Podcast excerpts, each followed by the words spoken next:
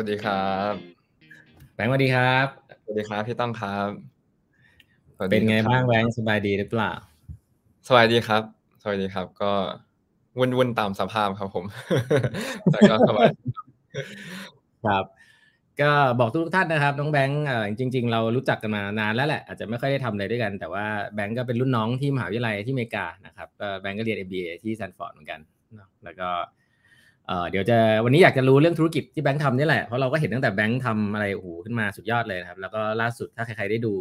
ไฟมวยโคตากับบัวขาวเนี่ยแบงก์ก็เป็นส่วนหนึ่งเป็นคนตัวโผในการจัดนี่แหละนะครับ เพราะฉะนั้นธุรกิจที่มันเนี่ยแบงก์ตอนนี้เป็น CEO ของ global sport venture เนี่ย เดี๋ยวเราจะมาคุยกันว่าเอ้ยมันมันคือธุรกิจอะไรนะครับ แล้วก็เข้าใจว่ามีเป็นบอร์ดของเวทีมวยราชดำเนินด้วย ซึ่งแบบเราเห็นหน้าแบบแบงค์เนี่ยเราแบบโอ้ย เฮ้ยมันมีวงการนี้เป็นไงวะเดี๋ยวคุยหน่อยเออให้แบงค์แนะนำตัวสักหน่อยแล้วกันว่าเอ้ยมาทำเรื่องพวกนี้ได้ยังไงเพราะก็แล้ที่บ้านอาจจะทำเรื่องพวกนี้อยู่สักพักแล้วได้เลยครับ ผม ก่อนอื่นก็ขอบคุณพี่ต้องมากๆเลยครับ ที่ชวนมาครับ ผมก็เป็นเกียรติมากเลยครับ เพราะว่าเป็นแฟนคลับของแปดบรรทัดครึ่งมานานแล้วตั้งแต่สมัยก่อนไปเอ่อ GSB Stanford อีกครับผม ก็ดีใจมากๆเลยได้พูดคุยกับพี่ต้อง แล้วก็ไม่ได้คุยกันนานแล้วด้วยนะครับ ก็วันนี้ได้ได้เจอก็ดีใจมากเลยครับเอ่อเมื่อกี้คำถามประวัติใช่ไหมครับพี่ต้องว่ามาแนะนำตัวหน่อยทำมาทำได้ยังไงแล้วที่บ้านทำอะไรอยู่อะไรเงี้ยจะได้เป็นแบ็กกราวน์นิดนึงได้เลยครับ ก็แนะนำตัวนะครับ ชื่อแบงค์นะครับ ผมเทียนชัยพิสิทธิ์วุฒินันนะครับ ผมถ้าย้อนกลับไปเลยจริง ๆ อ่าบ้านผมเนี่ย คุณพ่อถ้าคน ที่เป็นแฟนมวย หรือหรือหรืออาจจะเคยดูมวยเนี่ยอาจจะอาจจะพอรู้จักบ้าง ชื่อเสียหุยสุรชาติพิสิทธิ์วุฒินันนะครับผมเป็นเจ้าของค่ายแล้วก็โปรโมเตอร์ค่ายมวย นครหลวงโปรโมชั่น ก็สร้างแชมป์โลกมาหลายคนและให้กับประเทศไทยนะครับผมทั้งพี่วิเดพลนครหลวงโปรโมชั่น20ปีที่แล้วเป็นแชมป์โลกอยู่ประมาณ7ปี มีสุริยันนครหลวงโปรโมชั่นสิริมงคลนะครับผมแล้วก็ล่าสุดประมาณ5ปีที่แล้ว ก็มีพี่แหลมศรีสะเกดนครหลวงท่านนะครับผมที่ไปชนะได้แชมป์โลกมานะครับผมต่อยรายการ HBO HBO Per Per View ที่ Madison Square Garden ครับผมก็เกิดมาในค่ายมวยครับผมเกิดในโรงพยาบาล แต่ว่าออกจากโรงพยาบาลออกจากโรงพยาบาลปุ๊บแทบจะแทบจะโตในค่ายมวยเลยครับ สมัยก่อน สมัยก่อนถ้าเปิดประตูห้องนอนมานี่เจอเวทีมวยเลย แบบเจอนักมวยต่อย S S S ก็โตมากับโตมากับสายมวย ตั้งแต่ตั้งแต่เด็กนะครับ แล้วก็ถ้าเด็กๆมาก็คือช่วยคุณพ่อดูเรื่องการประสานกับกับเ s คโฮเดอร์ต่างชาติอะไรครับผมมาเรื่อยๆทั้งในแง่ของการประสานงานกับทางสภามวยโลกกับทางโปรโมเตอร์ต่างประเทศต่าง ๆ เพราะว่าอันนี้เป็นจุดประสงค์หลักของคุณพ่อเลยแบบมีเป้าหมายให้ผมกับพี่ชายคนหนึ่งพี่บิ๊กที่ที่ที่ทำ SkillLane นะครับ เออแบบคุณพ่อมีเป้าหมายว่าสองคนนี้ต้องพูดภาษาอังกฤษให้ได้ เพราะว่าจะต้องให้คุณพ่อต้องต้องช่วยคุณพ่อประสานกับต่างประเทศ เพราะคุณพ่อจะแบบจะไว้ใจลูกๆตัวเองมากมากกว่าคนอื่นเลยครับ ผมก็ทำเรื่องมวยสากลมาเรื่อยๆ ตั้งแต่มัธยมเลยนะครับผมแล้วก็ประสานกับโปรโมเตอร์ต่างประเทศสภามวยโลกอะไรเงี้ยครับแล้วก็ระหว่างทางเนี่ยก็มีแทร็กสาย professional ของตัวเองไปด้วยนะครับผมเรียน เศรษฐศาสตร์ แล้วก็ทำ consulting นะครับ ผมแล้วก็ไปเรียน MBA เป็นลูกน้อง เป็นรุ่นน้องพี่ต้องนะครับ ผมอืม แล้วหลังจากเรียนจบที่ที่คือพี่รู้ว่าแบงค์หลังจากเรียนจบที่ GSB ก็เหมือนกับมาทำพวกนี้แบบจริงจังเลย ก็ตั้งแต่เอ่อคุณศรีสะเกดอะไรเงี้ยแต่ว่า global sport venture นี่คือเป็นบริษัทที่ตั้งใหม่ป่ะหรือมันมีตั้งนานอะไรอย่างเงี้ยบริษัทตั้งใหม่ครับ จริง ๆ ตั้งปีนี้ครับ ผมเป็นบริษัท JV ทำร่วมกับบริษัท Plan B Media นะครับผมที่ที่เป็นผู้นำทางด้านสื่อนอกบ้าน แล้วนอกจากผู้นำทางด้านสื่อนอกบ้านเนี่ย Plan B จริง ๆ มีอีก vision หนึ่งแล้วก็อีกสิ่งหนึ่งที่เหมือนจะเป็น new S curve แล้วกันที่ที่เราโฟกัสก็คือเรื่องของการ build sport business ในประเทศไทยนะครับผมนอกจากนอกจากเดี๋ยวเราคงคุยเรื่องมวยกันเยอะนะครับ นอกจากมวยแล้วเนี่ยจริงๆ Plan B ถ้าเรียกว่าแบบ sport group ก่อนแล้วกันนะครับ ก็ทำตั้งแต่ทำร่วมกับสมาคมฟุตบอลแห่งประเทศไทย FA Thailand นะครับผมในการดูแล commercial rights และ rights ทั้งหมดให้กับทีมบอลทีมชาติ แล้วก็ทุกลีกของไทยในลีกลีกลีกลีกต่าง ๆ นะครับ ผมแล้วก็ตตัวอย่างอย่างอื่นที่เด่นๆ ก็อย่างเช่นสิทธิ์ในการถ่ายทอดแล้วก็การบริหารโตเกียวโอลิมปิกปีที่แล้วเนี่ย sport group เนี่ยก็คือเป็นเป็นเป็นผู้จัดการนะครับ ผมแล้วก็ จริง ๆ ปีนี้ต้องมีเอเชียนเกมด้วยแต่ว่าเลื่อนไปซะก่อนที่ที่เมืองจีนครับผม แล้วก็เหมือนเหมือนทางผู้บริหาร Plan B นะครับ ผมพี่บีพี่ออฟอะแล้วก็กับผมเนี่ยก็คือรู้จักกันมาเรื่อยๆอยู่แล้ว แล้วก็ทางทาง Plan B ก็มีการช่วยเหลือตอนสมัยที่ทำพี่แหลมศรีสะเกษนะครับผมก็ก็มีการช่วยเหลือเรื่อยๆ ในแง่ของการ promote fight แล้วก็ในแง่ของการ เหมือน cross โปรโมทกันต่างๆนะครับผมบางทีพี่แหลมก็ไปดูมวยเอ้ยไปดูบอลเวลาทีมชาติเตะนะครับผมก็รู้จักกันมานานแล้วก็ vision จริง ๆ vision ภาพใหญ่เนี่ยตรงกัน ในแง่ที่ว่าเรารู้สึกว่า sport business ของไทยเนี่ยยังยังมี room ให้ develop อีกเยอะมากยังค่อนข้าง under develop ถ้าเทียบกับ business อื่น แล้วเราก็อยาก professionalize แล้วก็ทำให้เป็นสิ่งเนี้ยวงการกีฬาเนี่ยเป็น เป็น proper business จริง ๆ แล้วก็เชื่อว่าการที่เรามาทำให้มันทุกอย่าง professionalize เราสามารถสร้าง engine ให้ให้วงการกีฬาเนี่ยมันโตขึ้นมาได้มากจริง ๆ นะครับ ผมอันนี้ก็เป็นที่มาที่ไปที่เราร่วมกันสร้างบริษัท global sport venture ขึ้นมาครับผม อืมครับ พูดถึงธุรกิจสปอร์ตในเมืองไทยหน่อยเวลาอย่างพี่อยู่นอกวงการเนี้ยเราพูดว่าธุรกิจสปอร์ตที่อยากทำให้ professional มากขึ้นเนี่ยมันมันมันหมายความว่ายังไง คือปัจจุบันมันเป็นยังไง แล้วคำว่า professional มากขึ้นเนี่ยมันหมายถึงอะไรอาจจะยกตัวอย่างมวยก็ได้นะ หรืออย่างอื่นก็ได้ ได้เลยครับผม ผมจะมีคำเปรียบเปรยมีมีมีเคสเปรียบเปรยที่พูดเองเออเองนิดหนึ่งอ่าเพราะจริง ๆ ก็ไม่ได้มีความรู้มากมายที่ที่ที่ จะมาเปรียบเปยอย่างนี้นะครับ แต่ว่าก็จะเปรียบเปยกันเองเวลาอธิบายให้น้องๆฟังนะครับผมว่าวงการกีฬาเนี่ยณปัจจุบันที่เราเห็นกันเนี่ย น่าจะน่าจะคล้ายๆ วงการเพลง ในยุคก่อนที่มี RS และ Grammy ครับ คือมีนะ มีมีมีคนทำเพลง มีนักร้องมีค่ายเพลงอะไรครับผมแต่ว่ายังไม่ถูกทำให้ professionalize นะครับผมในในแง่มุมของ business sport ก็เหมือนกัน เรามีวงการกีฬา มากมายนะครับ ผมมีกีฬามากมายทั้งฟุตบอลมวยแล้วก็อื่นๆ แต่ว่าถ้าเราเทียบวงการกีฬาของประเทศไทยกับต่างประเทศ ผมว่าจริงๆเอาไซอินอะมันก็เห็นแกลบอยู่ค่อนข้างใหญ่อยู่แล้ว ถ้าเทียบกับอเมริกาเลย NBA NFL เบสบอลอ่ามันแบบมันยิ่งใหญ่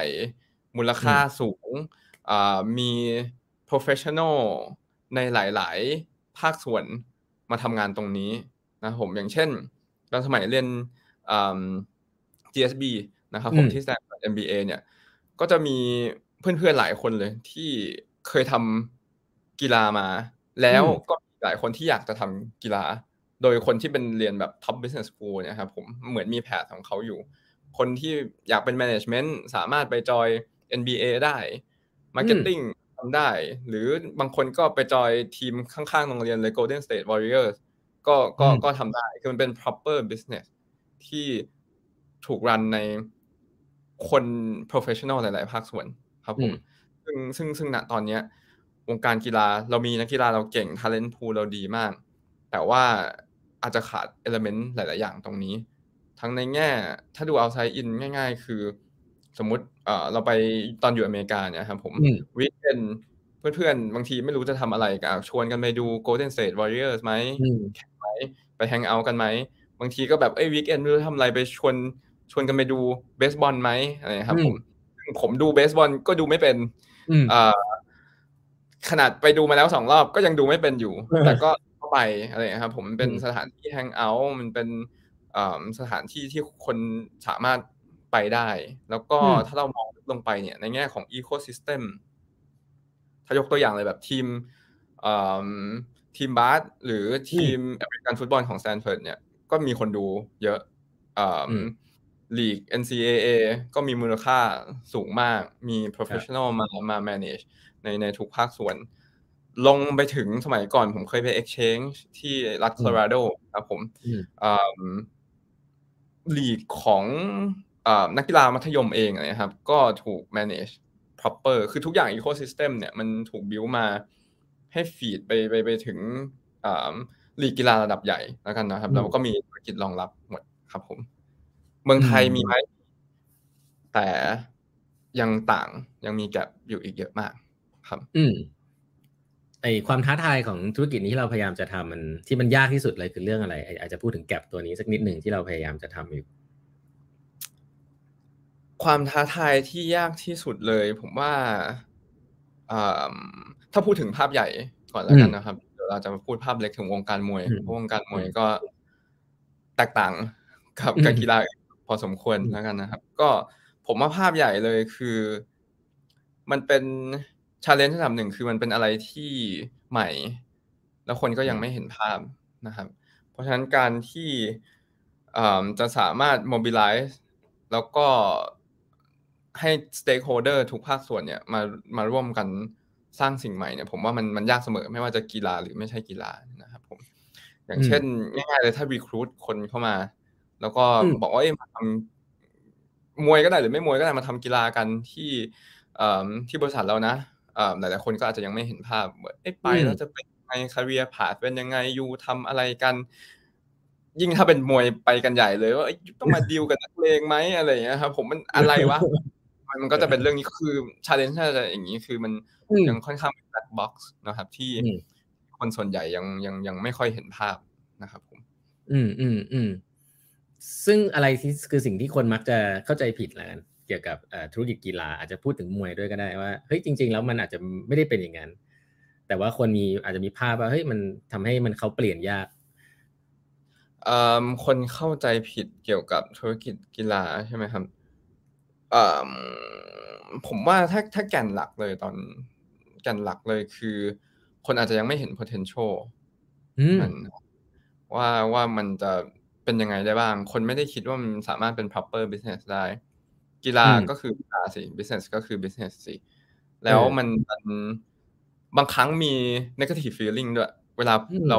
พูดคำว่า business ในวงการกีฬาอ๋อเหรอ อ่า แบบบางคนก็จะบอกว่า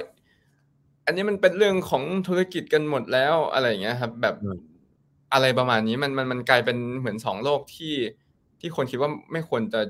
อยู่ด้วยกันในบางครั้งถ้าเรามองแบบ at the surface อ่าแบบแบบไม่ได้มองไป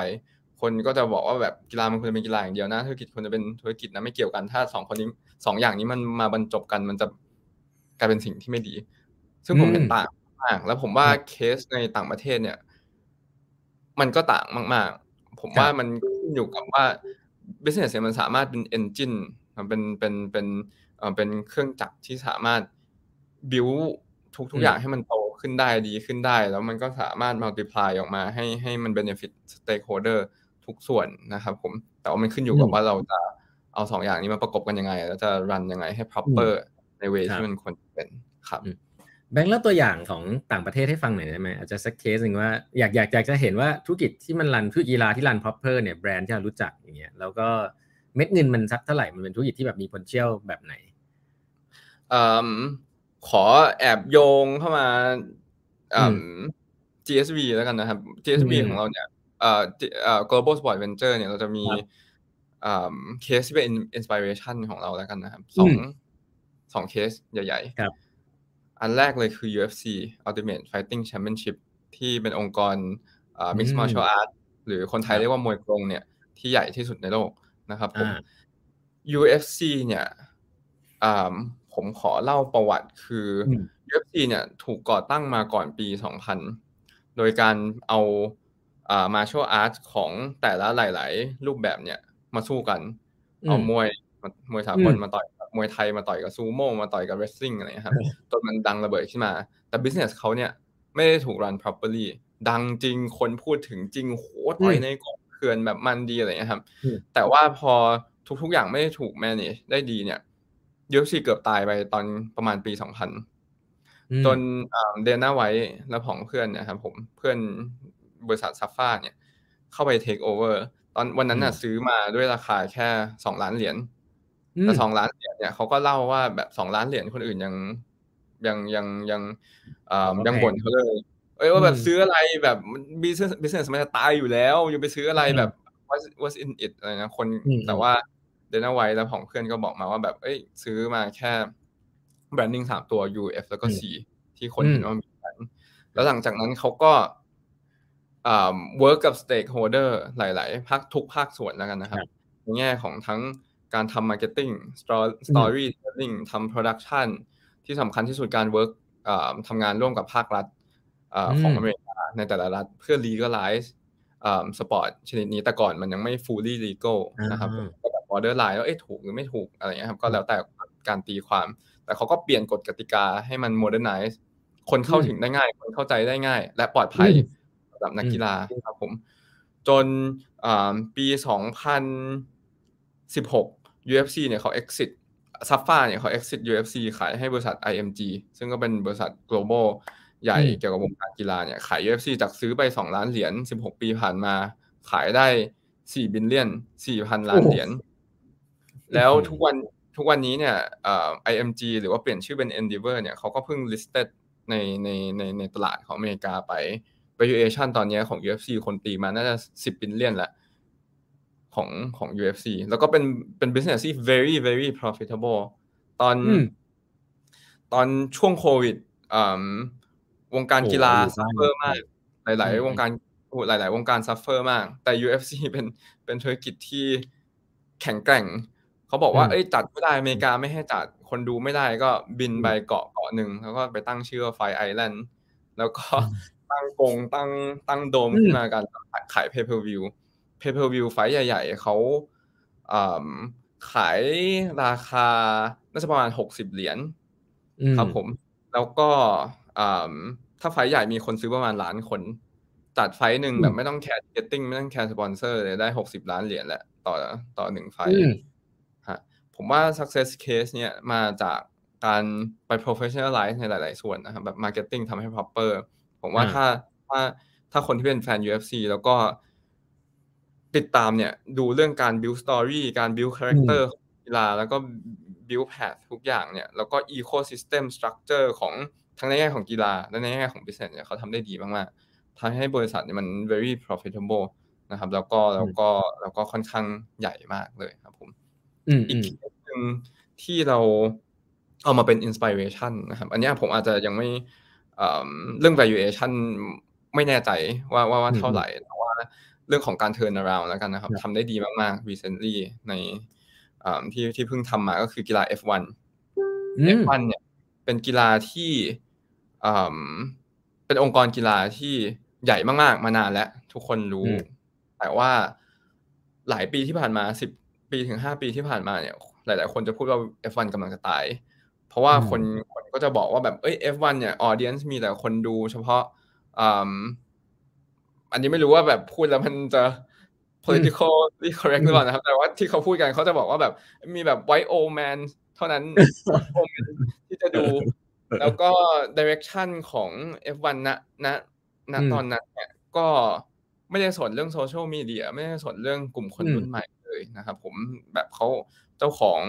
F1 ณตอนนั้นเนี่ยก็เป็นคนพูดเองว่าผมไม่สนใจหรอกเด็ก Gen Y Gen Z ไม่มีตังค์อะไรโซเชียลมีเดีย ไม่สนอะไรเงี้ยผมทำ linear TV เท่านั้น แต่ว่าบริษัทชื่อ Liberty Media ก็เข้าไปซื้อ F1 ในปี 2017 แล้วเขาก็เปิดอารามเปลี่ยนวิธีการทำ marketing เปลี่ยนวิธีการทำ production การเล่าเรื่องเอา Data มาโชว์ให้คนเข้าใจแข่งมากขึ้น เอาเรื่องของ Storytelling มาเล่าเรื่องให้คนเข้าใจนักแข่ง as a human มากขึ้นแล้วก็เอา Data ให้ให้คนอื่นเข้าใจเทคนิคของของกีฬามากขึ้นนะครับผมมีการติดเซนเซอร์ 200 กว่าเซนเซอร์ในรถรถทุกคัน เปลี่ยนมุมกล้องเปลี่ยนไมค์ให้คน คนที่ดูทางบ้านเนี่ยสามารถเข้าใจฟีลลิ่งได้ว่าแบบเฮ้ยรถมันเร็วขนาดไหนฟีลลิ่งมันเป็นยังไง แล้วก็มีเคสสำคัญที่หลายท่านอาจจะเคยได้ยินมาก็คือการร่วมกับ Netflix ทำซีรีส์ Drive to Survive นะครับผม ก็เป็นเหมือนเป็นเป็นเป็นประตูที่ที่ทำให้หลาย ๆ คนเนี่ยรู้จัก F1 รู้จักนักแข่งมากขึ้น จนณปีปัจจุบันเนี่ยครับเขาบอกว่าเกิน 50%ของแฟน F1 เนี่ย เป็นคนอายุต่ำกว่า 30 ทั้งนั้นเลย ซึ่งมันเป็นการเทิร์นาราวที่ภายในไม่กี่ปีเนี่ยเขาเทิร์นาราวได้ได้ดีมาก ๆ เอาอะไรที่มันเป็นแก่นของกีฬาที่ดีอยู่แล้ว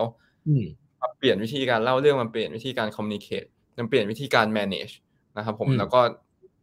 ทำให้มันกลายเป็นจากกีฬายุคเก่าเนี่ยกลายเป็นกีฬาแห่งอนาคตขึ้นมาทันทีได้เลยเนี่ยครับผมอันเนี้ยคือสิ่งที่ถ้าขอยงมาก็คือเป็นสิ่งที่เราอยากจะทำกับมวยไทยนะครับผมเราเชื่อว่า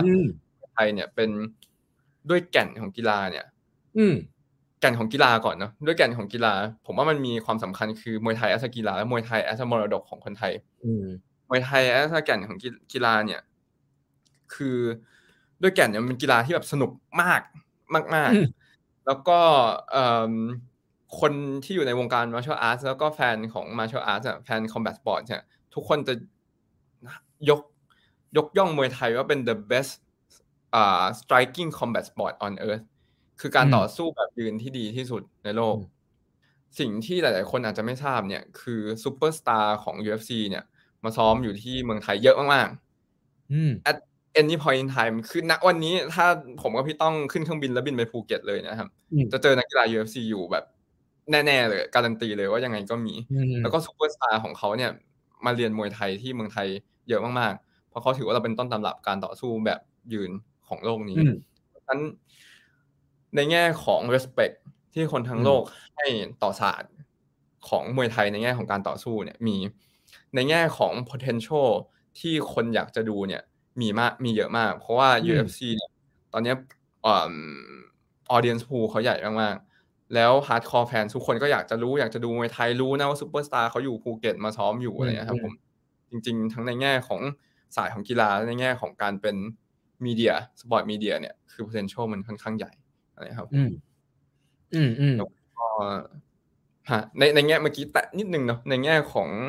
มวยไทยที่เป็นมรดกของคนไทย ผมว่ามวยไทยมันเป็น สิ่งที่สำคัญ แล้วก็เป็นซอฟต์พาวเวอร์ของประเทศไทยจริง ๆ นะครับผมเพราะว่าถ้าคนพูดถึงเมืองไทยเนี่ยก็จะคิดถึงหนวดไทยอาหารไทยมวยไทยนะเป็นเป็นเป็นหลัก ซึ่งผมว่าอันเนี้ยในแง่ของกีฬามันก็สนุกมากๆอยู่แล้ว ในแง่ของความเป็นไทยเนี่ยมันมันมันมันเป็นแก่นแล้วมันก็เป็นอัตลักษณ์ของคนไทยที่ที่คนรู้จักเยอะอะไรครับที่ที่เราสามารถเอาสิ่งเนี้ยมาต่อยอด แล้วก็ทำให้มันเป็นแอสเซทหลักของของคนไทยเป็นสิ่งที่คนไทยภาคภูมิใจได้ได้มากอีกขึ้นอีกเยอะมากๆเลยครับเอ้ยอย่างที่แบงค์เล่าให้ฟังหน่อยเด็ดแต่แต่เรื่องมวยไทยแล้วอะไรที่แบงค์พยายามอยากจะเปลี่ยนตอนที่คุยกับทีมงาน แล้วอาจจะเราอาจจะเห็นภาพออกมาเป็นไอ้ไฟมวยบัวขาวเนี่ยเป็นจัดเป็นแค่จุดเริ่มต้นเนี่ยแต่ว่าเบื้องหลังคือสิ่งที่คือพี่ก็ไม่ได้เป็นแฟนมวยนะพี่ก็ไม่รู้เมื่อก่อนมันเป็นไง แต่แค่รู้ว่าตอนนี้เออพอเห็น production แล้วมันก็แบบเออมันก็เหมือน UFC อะไรเงี้ยสิ่งที่เรา ทำลงไปมันมีอะไรบ้างที่อยากจะเปลี่ยนแบบ before after ให้ให้คนเห็นจริง ๆ ครับอ่าก็ถ้า background อีกนิดนึงนะครับ ก็ Global Sport Ventures เนี่ย สิ่งที่เราทำไปตั้งแต่ต้นปีนะครับ ก็คือเข้าไปอ่า invest ลงทุนในเวทีราชดำเนินครับผมแล้วก็ได้ right ได้ licensing ในการบริหารงานของเวทีราชดำเนินนะครับ ผมแล้วก็การใช้ IP ชื่อราชดำเนินก็คือสามารถ manage ราชดำเนินได้ได้ได้ในแง่ของการบริหารจัดการอะไรนะครับผมซึ่งตอนนี้โจทย์หลักๆ ของเราแล้วก็เป้าหมายที่เราอยากจะไปเนี่ยมีสองอย่าง อาจจะขออนุญาตเล่าความสำคัญของราชดำเนินก่อนแล้วกันนะที่แล้วก็เดี๋ยวจะมาถึงโจทย์ ความสำคัญของราชดำเนินเนี่ยหลักๆ ที่หลายๆท่านอาจจะอาจจะเคยได้ยินชื่อราชดำเนินมาว่าเป็นเวทีมวย แต่จริงๆความสำคัญเนี่ย คือราชดำเนินเนี่ยหนึ่งเลยคือเป็นเวทีมวยไทยแรกของโลกและเรายังเชื่อว่าเป็นเวทีเป็น active combat sport stadium ที่เก่าแก่ที่สุดในโลก ยังยังหาสถานที่ที่เก่าแก่กว่าราชดำเนินไม่ได้ ถ้ามีอาจจะเป็นโคลอเซียมในอิตาลีที่คนมาสู้กัน แต่ถ้าไม่ใช่โคลอเซียมนั้นเนี่ยเวทีที่ยัง active อยู่ที่เป็น combat sport stadium จริง ๆ เพื่อกีฬาการต่อสู้เนี่ย ดัง ๆ ทั่วโลกเนี่ยมาหลังราชดำเนินทั้งนั้นนะครับผมโคลาคูเอนปุ่นหรือสนามกีฬาของสนามมวยของเม็กซิโกหรืออะไรที่หรือแม้แม้แต่ Madison Square Garden เอง ที่จริง ๆ ไม่ใช่เวทีมวย only นะครับก็มาหลังราชดำเนินนะครับผมแล้วก็เข็มขัดแชมป์มวยไทยของราชดำเนินเนี่ย ถือว่าเป็นเข็มขัดแชมป์มวยไทยแรกของโลกในประวัติศาสตร์ถ้าขอเล่าย้อนกลับไปอีกนิดนึงมวยไทยเราน่าจะทราบกันว่าสมัยสุโขทัยสมัยก่อนหน้านี้ มวยไทยเนี่ยเป็นศาสตร์การต่อสู้สำหรับกองทัพไทยเนาะเอาไว้ปกป้องปกป้องประเทศชาติแล้วก็ พอยุคสมัยเริ่มผ่านไปเนี่ย ก็เริ่มเหมือนเป็นกีฬาท้องถิ่น แต่ก็ไม่ได้เป็นกีฬา professional จริง ๆ เป็นกีฬาที่คนเล่นกันหน้า วัดหน้าวังอยากดูคนชกกันมวยลบบุรีเก่งใช่ไหมเอ่อเจอมวยชัยยาไหมเอ้ยเอามาต่อยกันซิอะไรอย่างนี้ครับผมแต่ไม่ได้เป็นกีฬามาตรฐานจริง ๆ จนกระทั่ง ประมาณช่วงสงครามโลกครั้งที่สองเนี่ยครับรัฐบาลไทยเนี่ยอยากจะสร้างกีฬาของไทยที่เป็นกีฬามาตรฐานจริง ๆ ขึ้นมา ก็เลยเป็นจุดกำเนิดที่จะที่ตั้งเวทีมวยแห่งชาติที่ถนนราชดำเนิน แต่ไปไปมาๆพออยู่ราชดำเนินคนก็ติดชื่อเรียกว่าเวทีราชดำเนิน ซึ่งอันดับแรกเลยคือเป็นสเตเดียมแรกเนาะของมวยไทยโลกแต่อันดับสองเลยคือเป็นองค์กรแรกที่ร่วมกับรัฐบาลไทยในการ เชฟและมีส่วนร่วมในการสร้างกฎกติกา แล้วก็ร่วมเชฟกับรัฐบาลไทยให้มวยไทยเนี่ยเป็น professional sport ขึ้นมาจริง ๆ เหมือน origin กึ่งกึ่งเป็น co-founder แล้วก็เป็นองค์กรที่เป็นคน co-founder ของกีฬาชนิดนี้ขึ้นมาจริง ๆ นะครับผม อันนี้ผมว่าอันนี้ก็คือเป็นความสำคัญของไอทีชัมเนินนะเป็น legacy ที่เรามี สิ่งที่เราอยากจะทำโจทย์หลักๆสองอย่างสองสามอย่างแล้วกันนะครับผม ที่ที่เราจะทำอ่าในในในฐานะ GSV และราชดำเนินเนี่ยที่ตอนนี้ก็เป็น partner กันและอ่าเป็นเนื้อเดียวกันแล้วก็คืออ่าหนึ่งเราอยากจะให้ราชดำเนินเนี่ยเป็นในแง่ของสถานที่นะครับผมเป็นสถานที่ที่สามารถเป็น top tourist destination ของประเทศให้ได้ครับผม คือ เวลาคนมาเมืองไทยเนี่ยก็อยากจะไปเที่ยวทะเล อยากจะไปดูวัด แต่ผมว่าอีกหนึ่งอย่างที่ชาวต่างชาติอยากจะมา experience อยากจะมาดู ไม่ว่าจะเป็นแฟนของ combat sport หรือเปล่าก็ตามนะครับผมก็คือการที่อยากจะมาดูมวยไทยนะครับผมซึ่งซึ่งถ้าผมจัดจากเพื่อนๆหรือญาติๆเนี่ย ผมว่า เวลามีแขกต่างชาติมีเพื่อนต่างชาติมาทุกคนอยากจะมาดูมวยไทยอยู่แล้วแต่ก่อนหน้านี้เราอาจจะ ยังไม่ได้ develop พัฒนา renovate สถานที่ที่จะรองรับชาวต่างชาติได้ดีที่สุดนะครับผม ตอนนี้เรา renovate ไปแล้วเวทีราชดำเนินเพื่อเป้าหมายอยากให้เป็น top destination ของของชาวต่างชาติ แล้วก็เป็นหน้าเป็นตาของประเทศด้วยนะครับ ซึ่งทำมาเริ่มมาตอนเดือนกุมภาปีนี้ทำการ renovate ทั้งภายในภายนอก ภายนอกเนี่ยเราอยากจะให้เป็น feeling เหมือน คนไปนิวยอร์กแล้วเห็น theater Broadway แบบเอ้ยมัน classy คลาสสิกรู้นะว่าแบบมี legacy behind มี history แต่ว่ามันสวยมัน modern แต่ว่าพอเดินเข้ามาเราอยากจะให้คนรู้สึกเหมือนอยู่ในแบบ world class sport entertainment stadium อะไรครับผมอันนี้ก็คือสิ่งที่เราทำแล้วก็ตั้งแต่กุมภาเป็นต้นมาเนี่ยตอนนี้เราได้เป็น top 8 ของ tourist destination ใน Bangkok และใน TripAdvisor ครับผมนอกจากที่เป็นสถานที่ที่เราอยากจะให้ชาวต่างชาติมาแล้วเนี่ย เราก็อยากจะให้เป็น Sport Entertainment Center หลักของคนไทยด้วยกันเองสำหรับทุกเพศทุกวัยจริง ๆนะครับ ผมย้อนกลับไปเรื่องเมื่อกี้นะว่าแบบเวลาอยู่ต่างประเทศเนี่ย คนไม่รู้จะทำอะไรก็ไปแฮงเอาท์กันที่สนาม NBA ไปดูเอ่อ ไปดูทีมแข่งนะ หรือว่าถ้าอยู่อังกฤษไม่รู้จะทำอะไรเอ้ต้องไปดูอาร์เซนอลไปดูแมนยูไปไปไปดูบอลนะครับเราอยากจะให้เมืองไทยมีสถานที่แบบนี้บ้าง ซึ่งก็ห้าปีสิบปีที่ผ่านมาผมว่าวงการฟุตบอลก็ทำมาได้ได้ดีแล้ว แล้วก็มี potential ที่ดีต่อไปเรื่อยๆ อีกหนึ่งอันที่ผมว่ามันเป็นแก่นที่เราสามารถทำได้ดีมากจริง ๆ ก็คือสนามมวยนี่แหละ เราอยากจะเป็นสนามมวยเนี่ย โดยเฉพาะสนามราชดำเนินเนี่ยเป็นสถานที่ที่เวลคัมให้คนทุกเพศทุกวัยเนี่ยสามารถมาhang out มา enjoy ซอฟต์พาวเวอร์ของไทยจริง ๆ แล้วก็ก็สามารถมีมามีมามีความสุข แล้วก็ enjoy กีฬาประเภทนี้ได้จริงๆนะครับผมซึ่งอันนี้ก็เป็นอีกหนึ่งอย่างที่ที่ที่เราอยากจะทำนะครับผมก็ก่อนหน้านี้คนอาจจะกลัวนะว่าแบบสมมติชวนพี่ต้องพี่ต้องมาสนามมวยกับผมไหม พี่ต้องอาจจะมา แต่ผมก็ไม่รู้ว่าบางคนก็อาจจะแบบ เอ๊ะสนามมวยมันยังไงว่ามันแบบน่ากลัวหรือเปล่าอะไรอย่างเงี้ยครับอาจจะมี feeling นั้นอยู่ แต่ว่าสิ่งที่เราอยากจะทำเป้าหมายที่เราอยากจะไป สิ่งที่เราไปร่วมกับ stakeholder หลาย ๆ ภาคส่วนในการทั้งจัดระเบียบแล้วก็ renovate รูปลักษณ์ภายลักษณ์รูปลักษณ์ภายนอกเนี่ยก็คือเราก็อยากจะให้สนามมวยราชดำเนินเนี่ยเป็นสถานที่ของทุกคนทุกเพศทุกวัยจริงๆ แล้วก็ทุกชาติด้วยทั้งคนไทยแล้วก็ต่างชาตินะครับผม อันนี้ในแง่ของเวนูอีกในแง่หนึ่งที่เราอยากจะไปจริง ๆ คือในแง่ของการบิวกีฬามวยไทย ในแง่ของการคอนเทนต์เป็นเดีย property เป็นเป็นอ่าอ่าเป็นสปอร์ต property ระดับโลกจริง ๆ เราเชื่อจริง ๆ ว่ามวยไทยเนี่ย มันมาก ก็เลยแล้วแบบเป็นการต่อสู้ที่มันมากๆเป็นกีฬาที่ มันได้มากๆ และสามารถเป็นกีฬาระดับโลกได้ เหมือนที่ UFC ทำ MMA ให้เป็นกีฬาระดับโลกได้มูลค่า 10 billion ดอลลาร์ได้อย่างเงี้ยครับผมซึ่งอันนี้ก็คือสิ่งที่เราอยากจะไป เราก็ได้สร้างรายการใหม่ขึ้นมาให้ราชดำเนิน ชื่อว่าราชดำเนิน World Series RWS รายการเดียวกับที่จัดพี่โบขาวเจอโคตะนะครับผม โดยเป้าหมายของเราเนี่ยก็คือ จริง ๆ อันนี้ first step เลย baby step มากๆที่ที่เราเพิ่งทำไป เพราะเราเพราะเราเพิ่งเริ่มมาประมาณ 2 เดือนเอง แต่ว่าเป้าหมายเราจะ build สิ่งนี้เนี่ยให้เป็นมีเดียพาร์ p ตี้แล้วกันนะครับผมเป็นองค์กรกีฬาระดับโลกจริง ๆ ที่ทุกคนติดตาม ทุกคนอยากจะดูเป็นกีฬาที่ทุกคนดูได้ทั่วโลกแล้วกันนะครับ โดยข้อ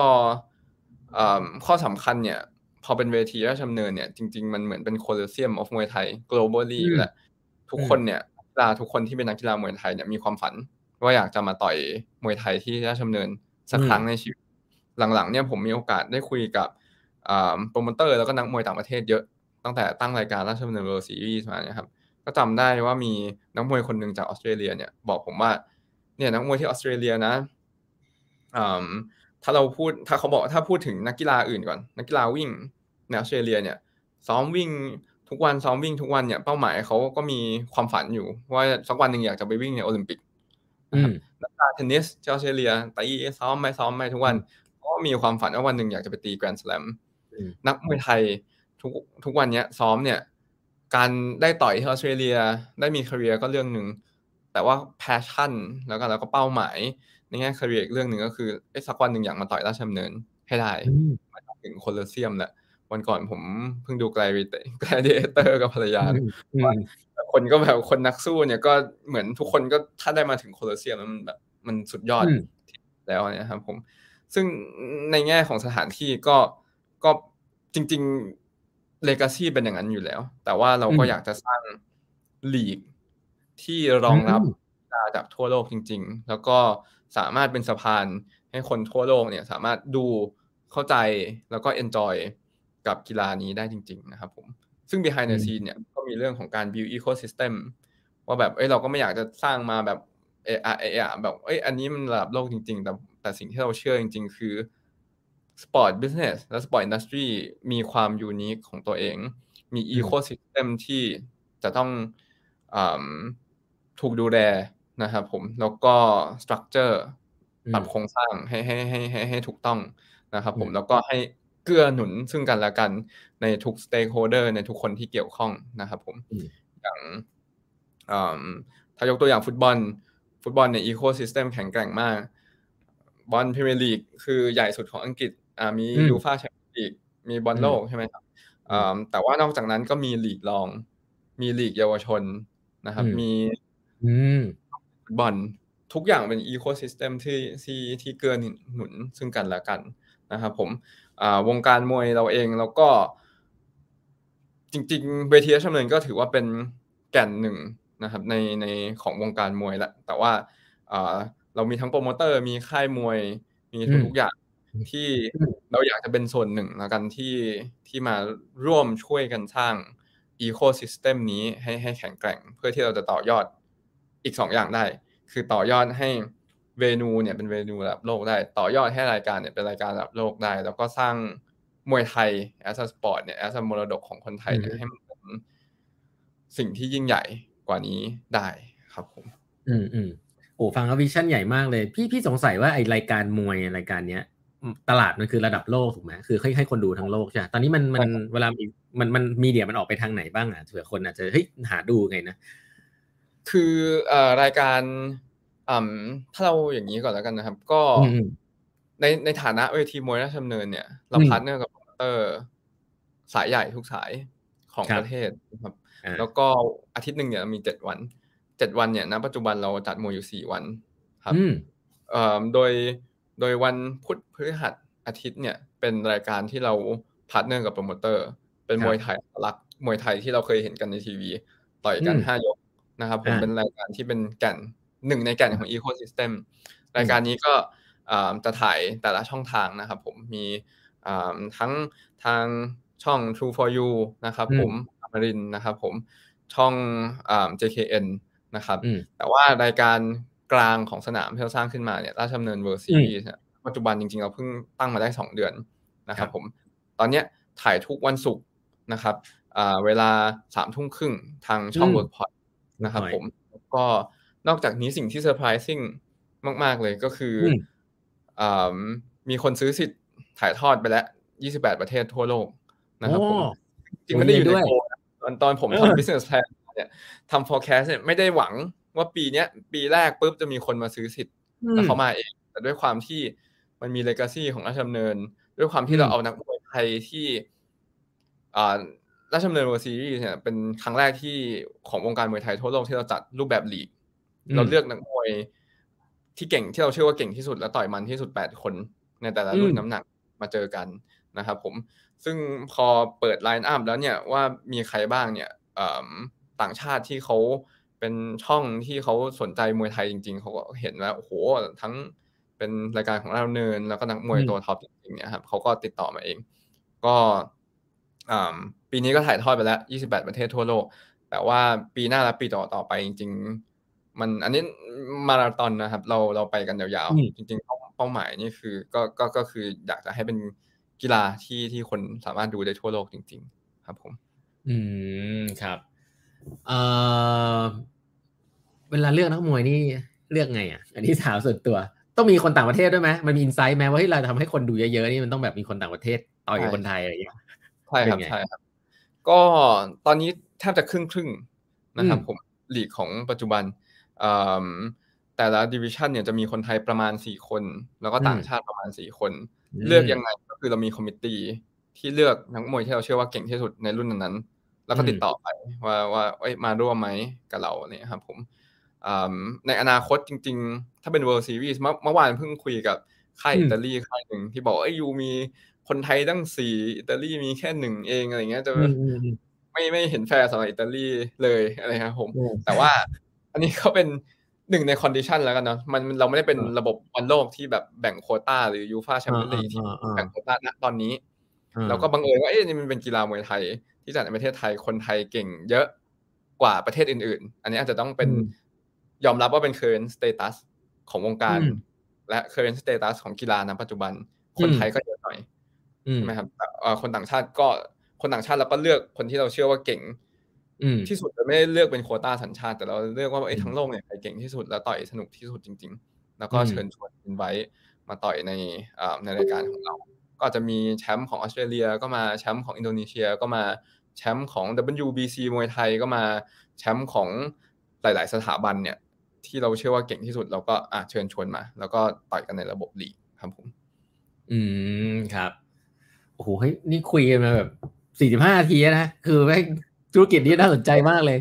อยากจะคุยเรื่องแบงค์นิดนึงอะว่าแบบแล้วแล้วแบงค์เรียน MBA มาได้ได้ได้ได้ใช้เรื่องอะไรเยอะเยอะสุดไหม stakeholder มันเยอะมากเลยอะวิชาอะไรที่ที่ได้ใช้เยอะมากเลยในการทำธุรกิจเนี้ยโอ้โหแบบมันเหมือนกับ convince คนมหัศจรรย์มากเลย ครับ วิชาที่ใช้ใช้เยอะที่สุดครับผมว่า skill อะไรที่ใช้เยอะอะอืม touchy feely มั้ง skillก็ก็คือการทำงานร่วมกับคนในหลาย ๆ รูปแบบนะครับ empathize เข้าใจทุกคน stakeholder สามร้อยหกสิบองศาเนี่ย แตกต่างกันมากๆมากๆเลย ในปัจจุบันที่ที่ผมที่ผมทำงานด้วยนะครับผมถ้า investor แบบหนึ่งสปอนเซอร์แบบหนึ่งภาครัฐ เราก็ทำงานร่วมกับภาครัฐแบบคนในวงการมวย ก็แบบหนึ่งเลย ทีมคนรุ่นใหม่ที่เราพยายามจะรวมตัวเข้ามา ก็อีกรูปแบบหนึ่งนะครับ ผมผมว่าสิ่งที่สำคัญ part หนึ่งก็คงมาจาก MBA เนาะแต่ part หนึ่งผมว่ามันก็มาจาก experience แล้วก็การที่เข้าใจคนนะครับ ผมแล้วก็ treat ทุกคนด้วย respect อะไรนะครับ ผมแล้วก็แล้วก็แล้วก็เหมือนพยายามเข้าใจทุกๆคนอะไรครับ อันนี้คือสิ่งที่ที่ที่พยายามจะทำแต่ว่า ใช้วิชาอะไรใน MBA บ้างผมว่าคงไม่ได้เป็นคงเป็น bit and pieces of everything อืม financial planning ใช้แน่นอนครับเดมาโซไม่แน่ใจพี่ตอนนั้นพี่ต้องได้เรียนมาครับแต่วิชา financial planning ก็ใช้ case study ต่างๆ ก็มีการหยิบยกมาใช้ในแต่ละวาระและโอกาสนะครับ มีเคสหนึ่งผมจำได้ อันนี้เป็นเรื่องตลกนิดนึงที่คิดว่าแบบหลาย ๆ ครั้งที่เราเรียนอะไร แล้วเราก็รู้สึกว่าแบบเอ้ยมันจะเกี่ยวอะไรกับชีวิตที่เราจะใช้และที่เราทำแต่ว่า surprisingly หลาย ๆ เคสที่เรียนเนี่ยมัน มันก็สามารถมาลิงก์ในแต่ละ situation ได้นะครับผม อย่างเวลามีใครมีวิชาหนึ่งที่เป็น case study ที่อาจารย์เขาก็จะมาสอนนะครับ ว่าไอ้ตอนนั้นเขา build business ยังไง เจอปัญหาอย่างไร แล้วก็เขาแก้อย่างไงนะครับผม ซึ่งมีเคสหนึ่งเลยผมจำได้เลย อาจารย์ที่สอนเองเลยเนี่ยเขาเป็นตัวหลักของเคสเองอาจารย์ไปซื้อบริษัทบริษัทหนึ่งมา ซึ่งเป็น ไม่แน่ใจใช้คำดีๆยังไง แต่ว่าถ้าคุยกันเองคือเป็นบริษัทเหมือนดูดดูดซ่วมอะครับเป็นเป็นกำจัดมูลแล้วกันเนาะ แล้วก็แล้วเขาก็บอกเอ้ยอันนี้มาจิ้นมันดีมากเลยเขาเข้าไปทำแต่ควายสิที่เกิดขึ้นคืออ่าเขาก็ต้อง manage การทำความสะอาด การการเก็บสิ่งปฏิกูลอะไรครับผมทั้งหมด แล้วก็ manage ถังของสิ่งเนี้ย ในบ้านของแต่ละคนมีอยู่เคสหนึ่งคือ ถังของลูกค้าเขาหนึ่งบ้านเนี่ย มันดันแบบ มันดันมีแบบมีรูแล้วก็แบบลูกค้าเขาตกลงไปในถังนั้นแล้วตายแล้วมันเรื่องใหญ่มาก มันก็เป็นไครสิสจากอยู่ในมีเดียต้อง manage ทุกคนที่ involve เลยครับแล้วเขาก็มีสเต็ปว่า เอ้ยเขาทำยังไง ปรึกษาปรึกษาผู้เชี่ยวปรึกษา expert นะต้องมี single voice นะ ต้อง communicate internally อย่างไรนะครับ surprisingly case นี้เป็นเคสที่เคยช่วยผมในใน incident ที่สำคัญมากๆในในดราม่าและ crisis ที่ที่ใหญ่อันหนึ่งที่สุดเท่าที่เคยเจอมา แล้วพอเจอขึ้นมาปุ๊บแล้วก็ทำแบบเอ้ยทำไงดีวะอะไรเงี้ยครับ ก็คิดเคสนี้ขึ้นมาในหัวเลย แล้วก็แบบ step ตามที่อาจารย์บอกเนี่ย มันขึ้นมาในหัวหนึ่งสองสามสี่แล้วก็ทำตามเขาเลย expert เรื่องนี้คือใครไปคุย stakeholder ข้างนอกต้อง manage ยังไงทำตามนี้ stake manage เอ่อ stakeholder ข้างใน manage ยังไงทำยังไงให้เรามี single voice อะไรครับ ก็ถ้าตอบคำถามที่ต้องก็คือ ใช้แทบทุกอย่าง bit and pieces ของ everything ครับผมก็รวมกับทุกๆอย่างในในในชีวิตแล้วก็ keep learning ตลอดเวลาด้วยนะครับ อืม ธุรกิจมวยเนี่ย เรามีคือคือพี่นึกหน้า employee ไม่ออกเลยนะ เอาเอาเอาเป็นแบบว่าดูแลนักมวยกัน นักมวยนี่ดูแลดูแลยังไงอะคือคือพี่พี่ไม่แน่ใจว่ามันมีอีโคซิสเต็มคือมีค่ายมวย เราทำธุรกิจมวยเราก็เป็นส่วนหนึ่งในนั้นอยู่แล้ว หรือว่าเรา treat เขายังไงมันเป็น partner หรือเป็นยังไงอ่าถ้าในเมืองไทยก่อนนะครับไทยในฝั่งกีฬาอย่างเดียวถ้าเรายังไม่พูดถึงฝั่งเอฟ broadcaster สปอนเซอร์อะไรนะครับ ที่ก็เป็นอีกฝั่งฝั่งกีฬาเนี่ย ในเมืองไทยก็จะมีนักมวย อืม อ่าอ่า เทรนเนอร์อะไรคนที่อยู่อยู่ที่อยู่ในค่ายมวยนะครับผมนักมวยค่ายมวยโปรโมเตอร์นะครับผมสนามมวยครับ นักมวยก็คือนักมวยนะครับ ค่ายมวยคือค่ายที่เป็นทั้งสถานที่เป็นสถานเป็นแล้วก็เป็นสถานที่ฝึก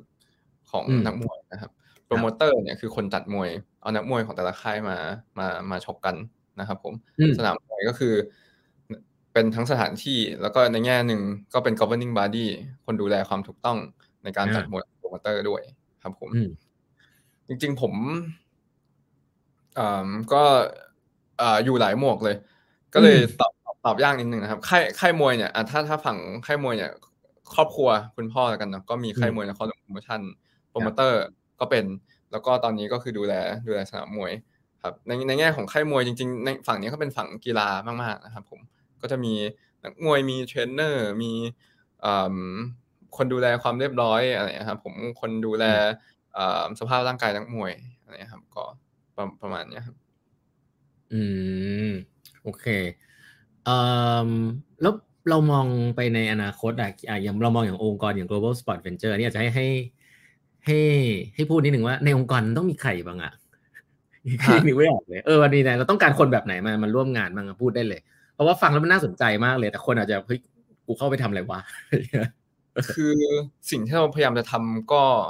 เป็นเรื่องใหม่มากคนที่เราอยากได้เนี่ย คือ เราบิวแทบทุกภาคส่วนของของอของธุรกิจเลยนะครับ ในแง่ของ marketing ในแง่ของ strategy นะครับผม ในแง่ของ management ในแง่ของ operation ทุกส่วนเลย ที่แล้วเนี่ยเรามีคนอยู่แค่ประมาณสองสามคนนับปีนี้เนี่ยภายในปีนี้ต้องมีห้าสิบกว่าคนแหละถ้าไม่รวมฝั่งราชดำเนินภาคราชดำเนินก็ร้อยกว่าคนนะครับผมใน JSV เนี่ยค่อนข้างจะเป็นทีมคนรุ่นใหม่ซึ่งเนี่ยผมว่านอกจากการบิวมวยไทย นอกจากการ build venue นอกจากการ build ตั้งมวยไทยและสปอร์ตแล้วเนี่ย สิ่งหนึ่งที่สำคัญแล้วก็ meaningful สำหรับตัวผมมาก ๆ เลยคือ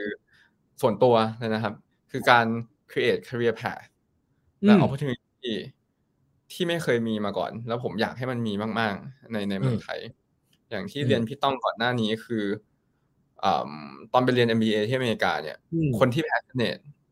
ในเรื่องกีฬาแล้วอยากจะทำอะไรเกี่ยวกับ sport business เนี่ยเขามี path มี career path ที่ชัดเจนจะไปได้เขาไปทำงานในทีม MBA ก็ได้นะแบบถ้าเพื่อนผมบางคนสนใจแบบ Marketing เป็นเป็นอยู่ฝั่ง Marketing มาเอาก็ไปจอยทีม NFL ได้ หรือไปเป็น Management ของ NBA แบบองค์กร NBA เลยก็ได้ เพื่อนของเพื่อนก็ไปทำใน UFC ใช่ไหมครับเมืองไทยก่อนหน้านี้ตั้งแต่ผมเรียนจบมาเนี่ย แล้วก็โตขึ้นมาเนี่ย ไม่ได้มี opportunity ที่สามารถที่สามารถทำให้ที่ที่ให้คนที่ passionate เรื่องกีฬาเนี่ยแล้วไม่ใช่นักกีฬาเนี่ยทำงานได้เยอะนะ ไม่ค่อยมี ไม่ค่อยมีแล้วกันตอนผมเรียนจบปริญญาตรีมาอยากทำเรื่องกีฬา ถ้าไม่ได้ทำมวยที่บ้านก็ก็ไม่ได้มีอะไรให้ทำมาเนี่ยครับแล้วก็อยู่ที่อเมริกาก็อิจฉาเพื่อนเนาะว่าว่าแบบเอ้ยเราเอ้ยทำไมเมืองไทยไม่มีแบบนี้บ้างอะไรครับ ก็ก็ตอนนั้นก็อยากจะไปเหมือนกันเคยอยากจะไปสมัคร HBO Sport เหมือนกันเลยครับสิ่งที่เราสร้างอยู่ก็คือสิ่งนี้แหละคือ สิ่งที่โอเวอร์แลปอยู่ตรงกลาง ระหว่าง เวนไดแกรมถ้ามองภาพเวนไดแกรมนะโลกของกีฬากับโลกของบิสในทุก ๆ ฟังก์ชันนะครับผมสิ่งที่เราสร้างคือสิ่งที่อยู่ตรงกลางตรงนี้ คนที่เราอยากหาคนที่ passionate ในเรื่องกีฬามวยหรือไม่มวยก็ได้นะครับ ผมหลาย ๆ คนที่ที่มาจอยเราเนี่ย ทีมเรามีจริง ๆ ค่อนข้างเป็นทีมที่อายุน้อยกันนะครับประมาณสามสิบยี่สิบซะเยอะนะครับผมมีคนทั้งฝั่ง marketing ก็ทำทั้ง ทำแบรนด์มาทำเอเจนซี่มา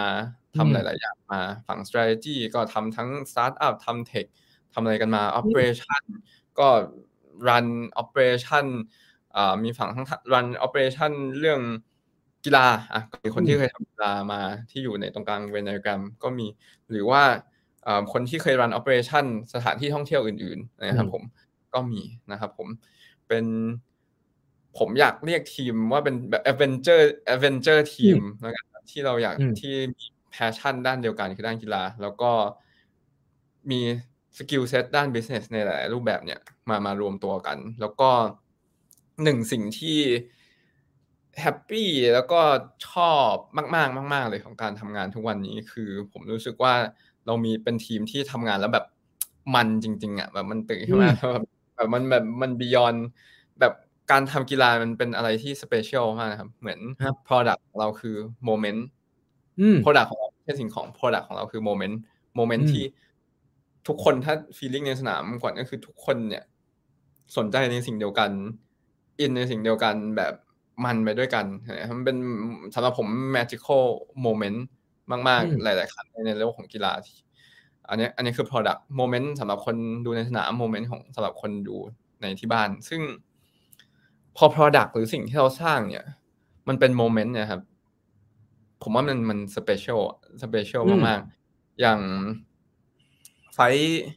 บัวขาวโคตะอืมที่ที่ที่เราจัดกันนะครับผมแล้วก็ผลผลตอบรับเนี่ยมันมันก็เกินความคาดหมายของเรามากๆ เนี่ย moment ที่เอ่อพี่บัวขาวแล้วโคตาเปิดตัวออกมา ผมว่ามันมันมัน special มาก ๆ เลย แล้วน้อง ๆ หลาย ๆ คนแล้วตัวผมเองในทีมเนี่ยคือแบบยืนร้องไห้นะแบบแบบอืมมันเป็นการ appreciate สิ่งที่เรา create ร่วมกันขึ้นมานะครับอืมก็ก็ค่อนข้าง special ผมว่าอันเนี้ยเป็นหนึ่งในสิ่งที่ special ของsport business อย่างสมัยที่พาพี่แหลมศรีสะเกษไปต่อย Madison Square Garden อืเนี่ยมตั้งแต่เดิน walk แบบ ring walk เดินเข้าไปเนะครับ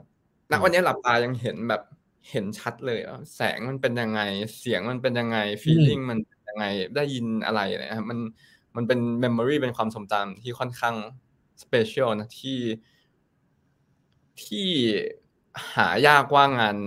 ไหนจะจะจะเหมือนจะเหมือนอืมนะครับ การที่เรา create บางอย่างมา แล้วเราสามารถ appreciate ในผลงานตัวเอง แล้วอืมร้องไห้ร่วมกัน as a team ได้ ผมว่ามันเป็นอะไรที่ที่ค่อนค่อนข้าง special อ่าอืมก็ทีมเราเป็นคาแรคเตอร์ประมาณนี้นะครับคาแรคเตอร์ของคนที่พยายามจะสร้างสิ่งนี้อินกับสิ่งนี้มากๆ ครับ ผม แล้วก็อืมขอโอกาสโฆษณาขออนุญาตพี่ต้องเลยเต็มที่ขเลอยโอกาสโฆษณาด้วยครับ ว่าถ้าใครสนใจจริงๆเรายังขยายทีมกันอีกเยอะมากๆ ใครสนใจทั้ง combat sport ใครสนใจทั้งในแง่ของธุรกิจกีฬานะครับ ผมทั้งกีฬา มวยมวยไทยหรือว่าจริง ๆ กีฬาอื่น ๆ ด้วย ในในแง่ของอืมทาง Plan B Sport Group เนี่ยเรา เราเราต้องการพรรคพวกมามาร่วมกันอีกเยอะมากๆครับ ก็ติดต่อเข้ามาได้นะครับ จริง ๆ เข้าเว็บไซต์ Plan B เข้า tab career ติดต่อเข้ามาได้เลยครับผมได้เลย โอ้ยน่าสนใจมากๆเลยนะครับ โอ้ฮะพี่อยากรู้อีกเรื่องหนึ่งสั้นๆเออแล้วแล้วคุณพ่อว่าไงบ้างอะคุณพ่อแบบโหเห็นเราทำมาขนาดนี้เนาะลิงก์กับเรื่อง Family Business ให้นิดนึงว่าเอ้ยจริง ๆ เราเห็นว่าอะไรที่ work เวลาเนี่ยตัวที่เห็นแล้วเราก็ได้ออกมาทำอะไรเยอะแยะเลยนะคุณพ่อก็ดูน่าจะมีความเข้าใจที่ดีอะอะไรที่มันเป็นคีย์สำคัญที่ทำให้เราทำ Family Business นี้เราได้มามีโอกาสทำอะไรใหม่ ๆ ในในครอบครัวด้วย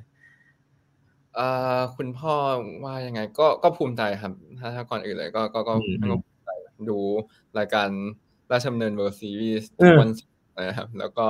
คอยโปรโมทให้กับเออทางทางแฟนมวย แล้วก็อืม แล้วก็ Family and Friends ทั้งเพื่อนๆญาติๆตลอดเวลา ครับผมอืมก็ก็ภูมิใจแล้วก็เอิ่มแก่นหลักเลยที่อ่าผมว่าก็ก็ผมก็โชคดีมากๆ ที่อยู่ในยูนิคโพ i ิชันอืมตรงนะครับผมที่อ่าเป็นถือว่าเป็นลูกค่ายมวยเนาะคนในวงการมวยมาอ่าเข้าใจหลาย ๆ อย่างในในในในหมวกแล้วก็ในชูของคนในวงการ แล้วก็โชคดี ที่เหมือนได้ทั้งเรียนได้ทั้งมีโอกาสทำงานในฝั่ง professional เนี่ยก็ก็เลยเหมือนค่อนข้างเป็นอยู่ตรงจุดกึ่งกลางนะครับผมที่สามารถ connect สองโลกได้ได้ได้ได้ได้ได้ด้วยกันนะครับผมหรือว่าอันนี้ก็อย่างน้อยก็เป็นสิ่งที่พยายามทำอยู่ แล้วก็รู้สึกว่าเป็นสิ่งที่ช่วยอ่า day อืม to day ที่ในในฐานะการทำงานมากๆเลย ก็ก็อันนี้ก็คือเป็น background ตั้งแต่อยู่ค่ายมวยมานะครับผมอือฮึ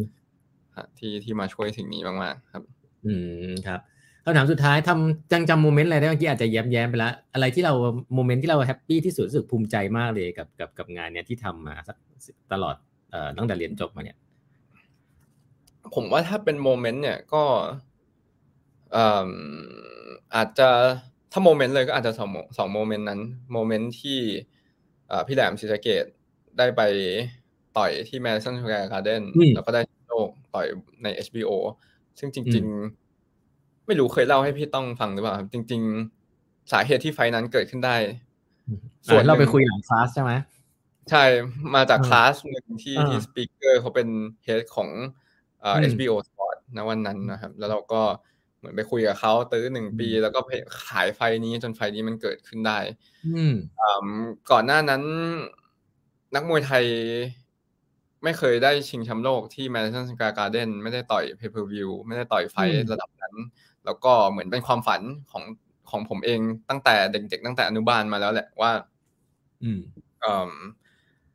ตอนเด็ก ๆ อนุบาลประถมมาเนี่ย เวลาขี้เกียจทำกันบ้านก็จะวาดรูปเนอะอืมวาดรูปนักมวยคนไทยชูเข็มขัดแชมป์โลกที่อืมแม d ส s การ์เดนหรือ MGM ลาสเวกัสแล้วพอมันเกิดขึ้นจริงมันก็เป็นโมเมนต์ที่ special มากสำสำหรับตัวเองนะครับ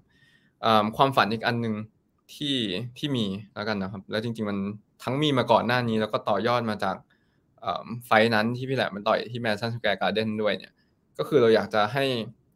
ประเทศประเทศไทยเนี่ยสามารถมีโมเมนต์ที่ special แบบนั้นได้ ให้คนที่อยู่ในเมืองไทยแชร์สิ่งสิ่งนี้กับเราได้เหมือนกันนะครับผมอยากมีโมเมนต์พิเศษรายการมวยใหญ่ ๆ ที่คนทุกเพศทุกวัย คนที่ไม่เคยดูมวยเนี่ยสามารถมา appreciate enjoy สิ่งนี้ร่วมกับร่วมร่วมกับ ร่วมกับเราได้นะครับผมซึ่งสิ่งสิ่งนั้นก็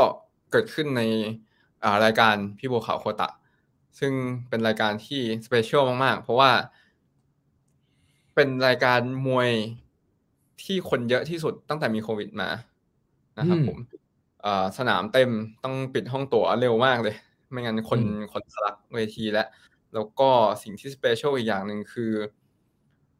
คน เก้าสิบเปอร์เซ็นต์แปดสิบเก้าสิบเปอร์เซ็นที่เข้าไปดู ไม่เคยเข้าสนามมวยมาก่อน เป็นก้าวแรกที่เขาเคยเข้าไปกันนะครับ อันนี้ก็เป็นสิ่งที่ special แต่นั้นก็เป็นเป็นโมเมนต์ที่สำคัญที่ที่เรารู้สึกว่าแบบ เอ้ย สิ่งที่เรา สิ่งที่ทั้งผมฝัน และสิ่งที่ณวันนี้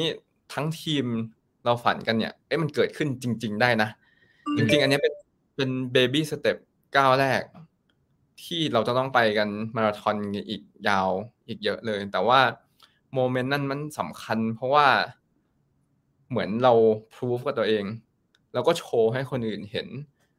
ว่าวัดมวยไทยคูดบีว่าแบบสิ่งที่เราจะสร้างมันสามารถเป็นยังไงได้ บางคนอาจจะคิดว่าเอ้ยอันนั้นก็ไฟเดียวแต่ว่าอย่างน้อยเราโชว์ให้ทุกคนได้เห็นแหละว่า if we do it right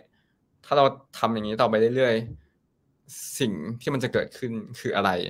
อะไรมันจะเกิดขึ้นได้บ้างอันนั้นอันนั้นก็คือโมเมนต์ที่สำคัญ เพราะว่า อันนี้ท่านในแง่ของโมเมนต์นะครับ แต่ว่ามากกว่าโมเมนต์เนี่ยในแง่ของทุกๆอย่างที่รายล้อมมันเนี่ย ผมว่าทุกวันนี้หลาย ๆ สิ่งมันค่อนข้าง special เพราะผมเกิดมากับวงการมวย แต่ก่อนเป็นนักเป็นนักกีฬาด้วยอะไรเงี้ยครับ ผมซึ่งวงการกีฬาถ้าย้อนกลับไปสามสิบปีที่แล้วยี่สิบปีที่แล้วเนี่ย underdevelop กว่านี้อีกนะ คนในเรียนก็ไม่สนใจไม่มีคนสนใจ ยิ่งมวยยิ่งเข้าไปใหญ่เลยนะครับมันก็จะมีช่วงสิบปียี่สิบปีที่ผ่านมาที่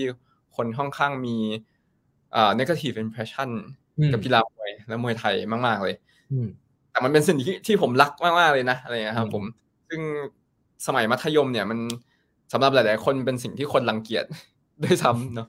แบบคุยกับเพื่อนบางคนเขาก็แบบเอ้ยแบบแบบไม่อยากยุ่งกับมวยอย่างงู้นอย่างนี้ ถ้าแบบให้มายุ่งกับมวยแล้วจะคิดกับเขายังไงอย่างเงี้ยอืม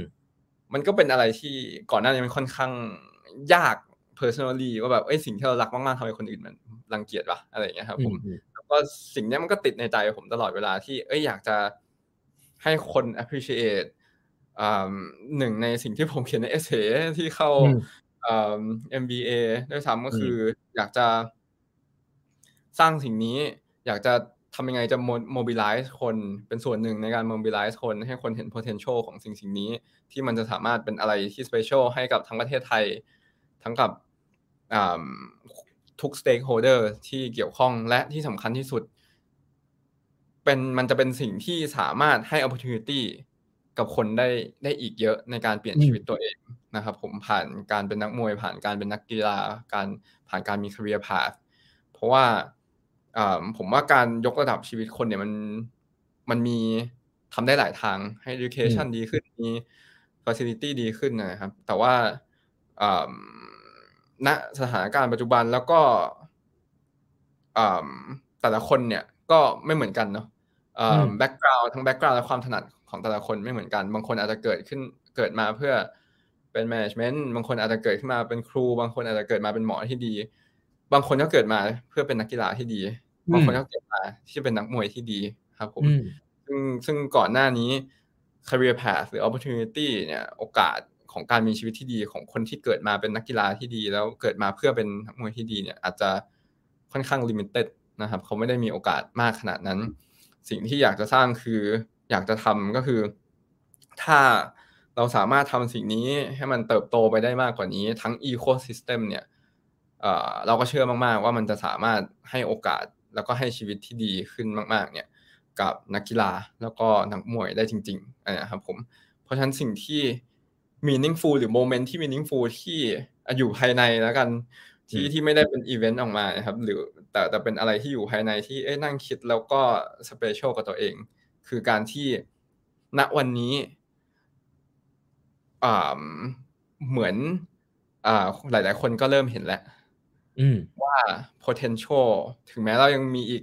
ทางมันยังอีกไกลอีกเยอะมากที่เราต้องสร้างร่วมกันไปนะครับ ผมแต่ว่าก็เชื่อว่าณวันนี้คนเริ่มเห็นมากขึ้นมาก ๆ แล้ว ว่า potential ของสิ่งนี้คืออะไร และสิ่งที่เราสามารถจะไปและ achieve ได้มันคืออะไร แล้ว opportunity ที่เราจะสามารถ offer ให้กับนักมวย นักกีฬาในปัจจุบัน นักมวย นักกีฬาในอนาคตคืออะไร ครับผมก็จากที่ สมัยก่อนพูดถึงมวยคนก็รังเกียจณวันนี้มีเพื่อนร่วมทางเยอะทั้งทีมงานในในใน Global Sport Ventures เอง ทั้งทีมทุก stakeholder นะครับ partner ทั้งคนในวงการมวย ทั้งราชดำเนินโปรโมเตอร์ต่างๆ คนในวงการมวยเห็นตรงกันคนนอกวงการ stakeholder ต่างๆ เริ่มเห็นตรงกันมากขึ้น ทั้งฝั่งแบรนด์สปอนเซอร์ทั้งฝั่งภาครัฐ ทั้งฝั่ง investor ต่างๆ เริ่มค่อยๆเห็นตรงกัน แล้วผมว่า learning ที่สำคัญที่สุดก็คือ เมื่อคนเก่งๆ หรือคนจำนวนมากเนี่ยเห็นในสิ่งเดียวกันเนี่ย ผมว่าเราจะสามารถสร้างสิ่งที่ยิ่งใหญ่เนาะแล้วก็ special ได้จริง ๆ ก็อันนี้ก็จุดจุดเริ่มต้นครับ เป็นเป็นเป็นแค่ก้าวแรกของเราจริง ๆ แต่ว่าพอเริ่มเห็นทางแล้วเนี่ย พอเริ่มมีพรรคพวกมีคนที่มาแชร์ passion มากมากมากขึ้นเรื่อยๆ แล้วเนี่ย หรือว่าคนที่มี passion เหมือนกันเนี่ย ตั้งแต่แรกเหมือนกันนะมาเริ่มรวมตัวกัน เริ่มมาแบบเอ้ไปในทิศทางเดียวกันเนี่ย ผมว่า อันนี้เป็นสิ่งที่พอคิดถึงสิ่งนี้แล้วมันมัน special สำหรับผมนะครับครับอืมครับโอ้วันนี้ขอบคุณแบงค์มาก ๆ เลยครับที่รู้สึกได้ถึง passion อย่างรุนแรงนะครับ แล้วก็ไอไอไอสิ่งที่แบงค์อธิบายเนี่ยมันก็ทำให้พี่ไม่ค่อยแปลกใจว่าเวลาไปคุยกับ partner แล้วเขาคงรู้สึกได้เหมือนพี่แหละ ว่าแบบเฮ้ยเฮ้ยแม่ง มันต้องเป็นแบงค์เท่านั้นแล้วแหละ stakeholder เยอะขนาดนี้นะ แต่ด้วย passion เลยก็ขอบคุณมาก ๆ เลยที่มาแชร์นะครับ ก็รู้ว่ามันเป็น baby step แหละ แล้วก็จะคอยเป็นกำลังใจให้ เดี๋ยวคงชวนมาคุยบ่อยๆได้เลยครับก็ต้องคุยกับแบงค์คนเดียวอยู่แหละครับผมหรือจริงๆก็มีมีมีอีกหลาย ๆ คนเลยนะครับ ที่ที่ทำร่วมกัน ก็ถ้ามีโอกาสอาจจะเรียนเชิญมา ได้เลย ครับผม ได้เลย ขอบคุณมากๆเลยแบงค์สำหรับเวลาในวันนี้นะครับขอบคุณนะครับผมขอบคุณมากๆเลยครับผมสวัสดีครับสวัสดีครับสวัสดีครับอ่า ก็นั่นก็คือน้องแบงค์นะครับ ก็จริง ๆ แล้วผมเองก็ไม่ได้มีโอกาสคุยเรื่องงานกับแบงค์เยอะวันนี้ก็ฟังเพลินเลยเนาะแล้วผมก็คิดว่าหลาย ๆ เรื่องเนี่ย ก็เราผมว่าคนของแปดบรรทัดครึ่งอาจจะไม่ได้คุ้นเคยกับธุรกิจนี้นะแล้วก็เราพูดถึงองค์กรยังนึกไม่ค่อยออก แต่ว่าวันนี้สิ่งหนึ่งซึ่งผมคิดว่า เห็นชัดมากเลยก็คือเรื่องของเอ่อการทำงานที่มี passion เนี่ยมันจะสื่อมาได้จากผู้นำหรือตัวที่เป็น CEO คนที่เป็นคนทำเรื่องนี้แล้วเวลาชวนคนมาทำงานชวน partner อย่างเงี้ยวันนี้ผมยังรู้สึกได้เลยว่า เออ ก็น่าทำนะน่าน่าสนใจนะธุรกิจที่เกี่ยวกับพวกแบบกีฬามันจะเป็นยังไง ถ้าเราได้เห็น moment แบบนั้นนะฮะแล้วผมว่าเรื่องของมวยไทยเนี่ยเป็นสิ่งที่อยู่ในใจ อย่างที่แบงค์พูดถูกเลย คนรุ่นผมเนี่ยเกิดขึ้นมาด้วยแบบเฮ้ย มันไม่ได้มีเอ่อ positive impression แล้วกันกับกีฬาว่าเฮ้ยกีฬาพวกนี้ข้างหลังมันมีอะไรบ้างเนาะแต่ถ้าเราสามารถ professionalize เวลาแบงค์เล่าให้ฟังเนี่ยเราก็นึกออกนะว่าต่างประเทศเนี่ย ผมต้องบอกนะฮะว่าเดี๋ยวนี้ตลกมากเลยเวลาแบงค์พูดเพราะว่าในผมผมเปิด Facebook ไถๆพวกเนี้ยมันจะมีพวกรีวของ Facebook อะผมมาเพราะว่าที่ผมดูเยอะสุดอะคือ TikTok ของให้ TikTok เลยพวก reel reel สั้นๆ ของพวกคลิป NBA อะไรเงี้ยเพราะผมเป็นคนชอบดูบาสมาก ผมก็นั่งดูเนี่ยไมเคิลจอแดนโคบี้ไบรอันเนี่ยมันก็ส่งกลับมาให้ผมดูต่อเวลา ซึ่งพวกนี้รุ่นเก่ามากแล้วนะ แต่มันก็ personalize มากว่าผมดูพวกนี้เยอะมาก แล้วก็เนี่ยค่า ad อะไรมันก็กลับไปที่คนที่เป็นเจ้าของ license นั่นแหละ ซึ่งเออเล็กๆน้อยๆพวกนี้จริงมันก็มา relate กับกับกับพวกเราได้นะว่าแบบเฮ้ยเวลาเราดูบอลดูอะไรต่างประเทศเงี้ยผมว่ามันมีเม็ดเงินอยู่ในนั้น คนที่ทำเป็นเนี่ยเขามันมันเป็นมันได้ทั้งความสนุกยูเซอร์ก็เป็นอย่างพวกเราเนี่ยเขาได้รายได้ได้อะไรสำหรับคนที่ ที่ทำธุรกิจธุรกิจนี้มี potential แน่นอนนะครับ แล้วก็ asset ที่สำคัญเนี่ยอย่างมวยไทยของเมืองไทยอย่างเงี้ยเราเราพูดเรื่องช่วงนี้ผมจะอินเรื่องพวก soft power เยอะเพราะว่าเราก็ได้มีโอกาสเข้าไปช่วยงานหลาย ๆ ที่อย่างอย่าง workpoint อย่างเงี้ยทำพวก T-pop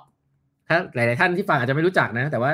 T-pop รายการ T-pop stage ที่แบบเป็นรวมวัยรุ่นคนไทยนะครับ แล้วก็ศิลปินไทยที่แบบออกไปทั่วโลก คนดูทั่วโลกนะฮะหลาย ๆ คนไม่ทราบเนาะว่าซอฟต์พาวเวอร์ไทยเนี่ยถ้าทำดี ๆทำได้นะ